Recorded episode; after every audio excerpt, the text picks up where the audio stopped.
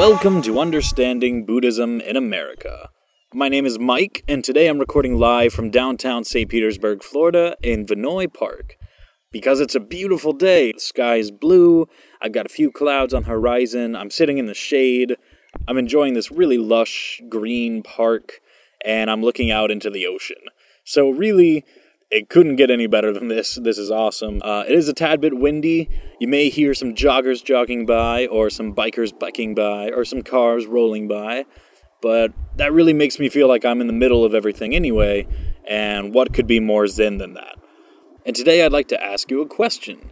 Uh, now, it's more of a contemplation than a question that needs an answer, but it's fun to think about. So here's my question What is the point of existence? Now, I don't mean this in a personal sense, like, why do I exist? What I mean is, why does existence exist? The easy answer, essentially, is because it can. It's the nature of existence to exist, just as it's my nature to be human. Uh, but it seems, though, that we live in a reality built upon nothingness or a void. Nothingness and somethingness fit together rather perfectly, like the yin and yang. But according to the laws of physics and nature, Nothingness is what everything eventually comes to. Everything moving will stop. Everything living will die. Water flows down the path of least resistance until it stabilizes into still water. As a human, I can see that life is energy. I think and I talk and I use all of my senses because of neurons that are shooting through my body. You could argue that a human isn't unlike the Frankenstein monster, struck with electrical energy that allows one to function. Luckily, we don't have to fly a kite in a thunderstorm in order to be born, but our energy is transferred to us by our parents and our food and our water, and this goes back to the dawn of life. So perhaps the reason existence exists is to transfer energy back and forth, which refreshes itself with new life and discards itself with death. But then, what is the point of that? Why are we keeping this energy going? Every electrician can tell you that the basic state of energy is zero, nothing, off. It takes the effort of a power source to turn it on, along with a circuit that allows it to flow. Without a proper circuit, it just shorts out. So it seems much easier for nothing to be rather than something to be. But as I talked about before, we had, in theory, a Big Bang. Out of nothingness, somethingness came into being. Could this all just be a shorted circuit? A one time fluke that just happened to allow the conditions of existence? If you imagine all the stars in the universe expanding from a single point, well, it really does look like a bunch of sparks, doesn't it? If that's the case, it seems the whole point of existence is really just to fizzle out. Now, one of my favorite TV shows is a science fiction cartoon called Futurama. I remember one particular episode where the mad scientist character creates a time machine. Only, he's not the greatest scientist, so it only goes forward in time. An accident happens, and the characters travel thousands of years into the future without a way back. After viewing all the crazy things that the future has in store for the planet Earth, this group of characters decides it's time to crack open a six pack of beer and hit the fast forward button and watch the universe end. Amazingly, after the sun dies and the earth crumbles away and all life everywhere is extinct, a second Big Bang happens. This follows the theories known as the Big Crunch or the Big Bounce, that basically state once the universe is done expanding, it will start condensing.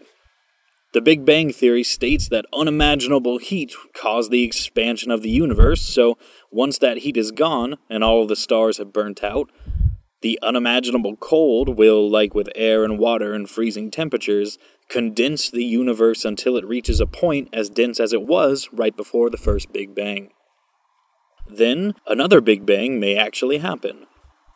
These are theories dealing with events so large, so ancient, and so futuristic that the variability of it all is huge. But if we're going to ask why does existence exist, we need to analyze existence as a circuit. The Big Bang was the on switch to existence, energy, and ultimately life. Whenever you turn on a light in your house, there's a slight spike in energy.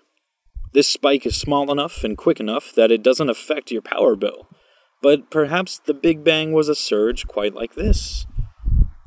If the Big Bang is a recurring process, it means that all existence works as waveforms. First, there's power. This is the Big Bang. Then there's current, and this is energy and eventually life. And then I have to assume this energy is being used for a purpose to energize a circuit. And then dissolution, being grounded out, the big crunch. If you've ever seen a wave of electricity on an oscilloscope, then you can imagine this as the initial hill, which always ends where it started, at zero or off. Existence and non existence work together to produce energy. But what is this energy for? If all of existence exists as a wave energy, starting at the beginning of the Big Bang right up until the very last moment before the next Big Bang, before the next universe is born, what are we energizing? If we're willing to take all the steps we already took, we might as well take a leap of faith while we're at it and ask if it's God. Perhaps the reason why existence exists is to power the almighty circuitry of God. Of course, this idea of God is much more abstract than anything we're used to talking about.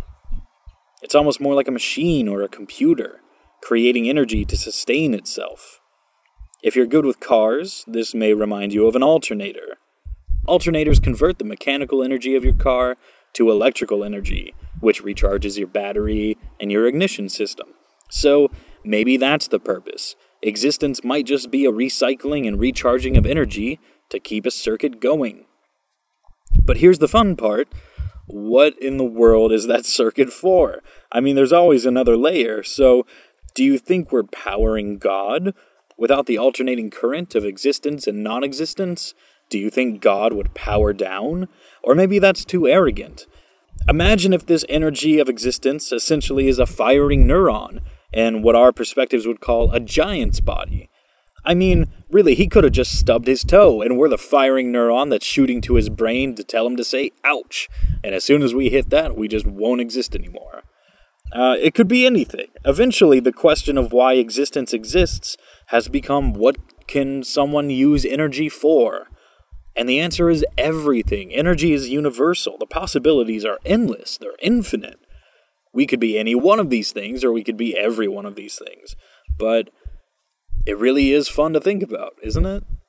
Thanks for listening to Understanding Buddhism in America. My name is Mike, and if you have any questions, comments, or feedback, you can email me at understandingbuddhisminamerica at gmail.com.